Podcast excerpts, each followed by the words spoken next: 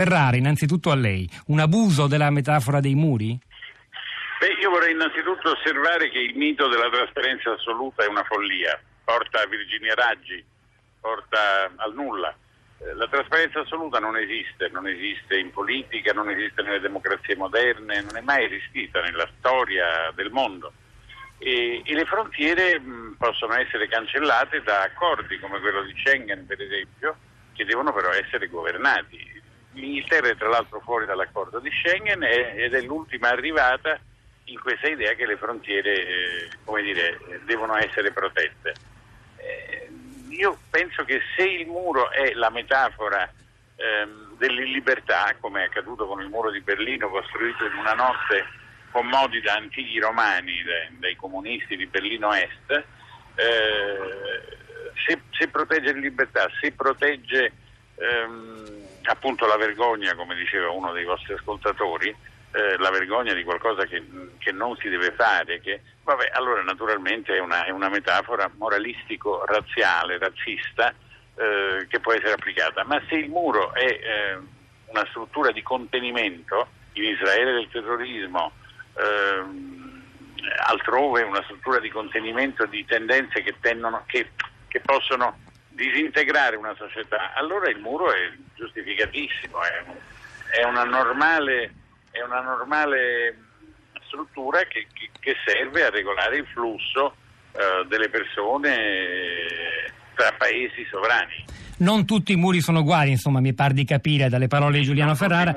E dunque Enzo da Piacenza sbaglia nel dire che la decisione, per esempio, britannica di fare questo muro a Calais non è una legittimazione 30 anni no, dopo del muro di Berlino. Voglio dire, voglio dire, Londra è una città-stato in cui si parlano 300 lingue, 300 lingue è un paese che ha scelto il comunitarismo multiculturale, ci sono dei quartieri dove vige la Sharia. Eh, c'è una, è un sindaco musulmano. Un sindaco musulmano, quindi non si può dire che gli inglesi siano ostili all'accoglienza. Detto questo, sì. sono attenti a difendere le loro frontiere. De- detto questo, però, coinvolgo anche Roberto Esposito concentrandoci sulla notizia del giorno, di questi giorni, che ha scatenato il dibattito, soprattutto in Italia, come abbiamo preso ieri polemicamente da William Ward, che ci diceva è tutta panna montata inventata da voi italiani.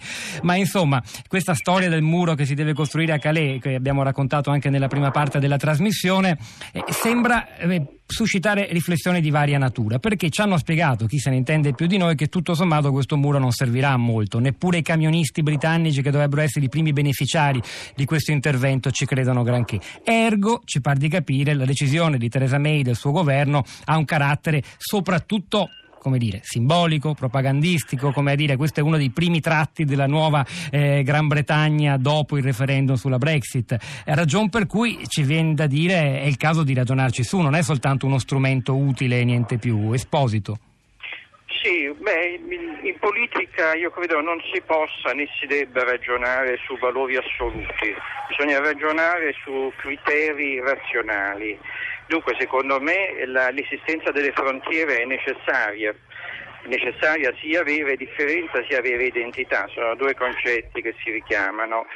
Naturalmente detto questo, poi la questione dei muri eh, dipende da caso a caso, anche secondo me non si possono mettere insieme esperienze troppo diverse. Anche la mia sensazione è che in generale con questi flussi migratori la, eh, l'erezione di muri serva poco perché è come volere come dire, mettere dell'acqua in una scatola di cartone, l'acqua esce lo stesso, ma non, questo lo dico non a favore di un principio di trasparenza, sono d'accordo con quello che dice Ferrara, semplicemente l'impressione è che non servano e quindi se non servono evidentemente eh, sono fatti anche a scopo ideologico, a scopo simbolico, d'altra parte sia l'ideologia sia il simbolo stanno dentro l'azione politica e evidentemente rispondono ad altre necessità. La necessità è forse quella di corrispondere, lo chiedo a entrambi, Ferrara ad Esposito, ad una volontà profonda ed evidentemente anche crescente nell'opinione pubblica europea di chiudersi, di immunizzarsi, come avrebbe scritto lo stesso Esposito, eh, ricordo i suoi libri di qualche anno fa, cioè di riaffermarsi in un'identità che volta le spalle agli altri. Ferrara?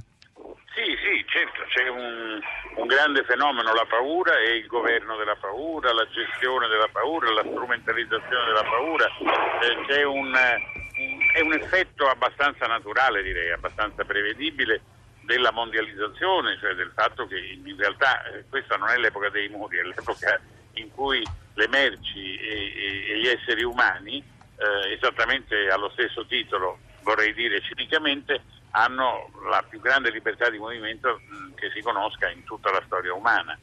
Eh, quindi certo, è evidente che tutto questo esiste, ma va fronteggiato senza eh, negare il fenomeno, senza mettersi in uno stato eh, appunto, diciamo, di, di, di, negazione, di, di incomprensione.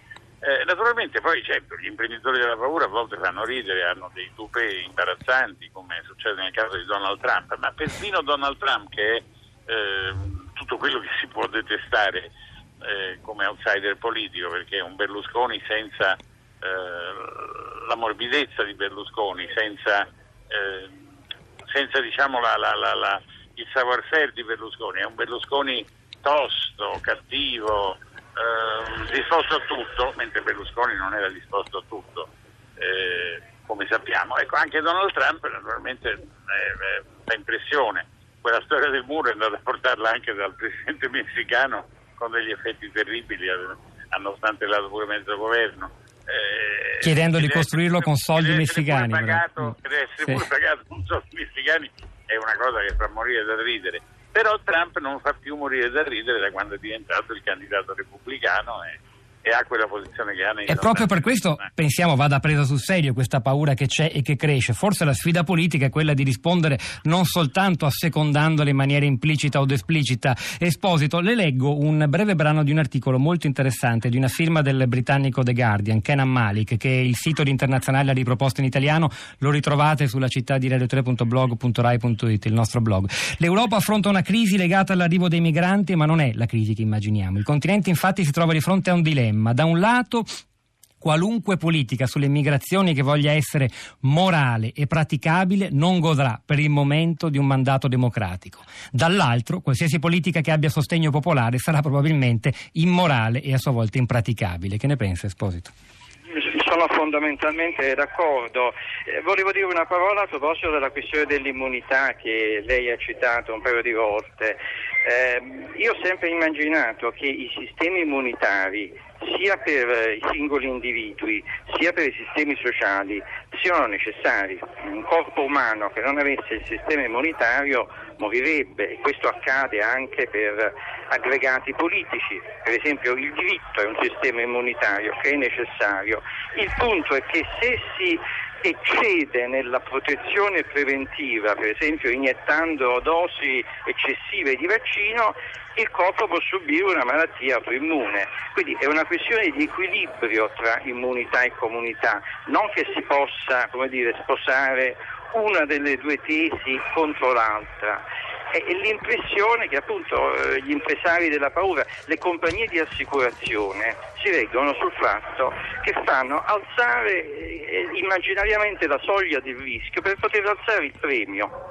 Quindi è, una logica che si capisce, bisogna razionalmente, senza isterismi, trovare il modo di proteggersi senza autodanneggiarsi e senza cadere eh, nel ridicolo. Quindi, mm, eh, ripeto, io sono d'accordo, l'Occidente in generale deve difendersi, no, non c'è il minimo dubbio, lo deve fare però intelligentemente. Se per esempio si dice che le donne musulmane si devono mettere un certo tipo di cappello, mm, non si aiuta la causa. Ecco. Detto questo, che diciamo, le frontiere non solo materiali ma anche quelle simboliche, eh, culturali e perfino a volte religiose vanno difese. Giuliano Ferrara, l'ultima domanda che, che le faccio. A, a, questo proposito eh, parlava di una necessità di, essere, di, avere un sistema immunitario, questo deve valere anche per l'Europa. Voi per esempio sulle pagine del vostro giornale da molti anni parlate della necessità di un riaffermare una certa identità europea. Ho tra le mani per esempio, ne consiglio la lettura perché molto interessante il lungo intervento di, del professor Sergio Berardinelli, l'identità da non rottamare sull'identità europea. Un'identità che però non va neppure intesa come qualcosa di monolitico. L'identità europea è fatta per esempio di autocritica, di scetticismo, di apertura all'altro, anche di messa in crisi di se stessi. Sono del tutto d'accordo. Il problema è che oltretutto tutte queste discussioni eh, metaforiche, eh, ci portano sulla cattiva strada. Il problema eh, determinato dall'Islam politico, cioè dalla, mh, eh, dalla tendenza di una, di una componente importante dell'Islam contemporaneo che non ha accettato, che ha sfidato apertamente la modernità, questo problema non si risolve eh, sulle spiagge di, di, di, Nizza, della Provenza, eh, con un vigile che mette la multa a una donna e la costringe a spogliarsi. Questo è il grottesco più assoluto. Questo problema si risolve a Baghdad, a Damasco, eh, a Teheran, eh, in Giordania, eh, cioè si risolve mm, costruendo una mappa eh, rivoluzionaria eh, e modernizzatrice dell'Islam contemporaneo attraverso la politica, la diplomazia, la cultura, l'economia e quando necessario attraverso la guerra. È molto semplice, se noi non organizziamo una mobilitazione politica proiettata verso il, il cuore del problema, se noi lasciamo che il Pakistan vada nella sua direzione, l'Afghanistan venga ripreso dai talebani, ehm, eh, insomma, ciò che apre un, un dilemma geopolitico gigantesco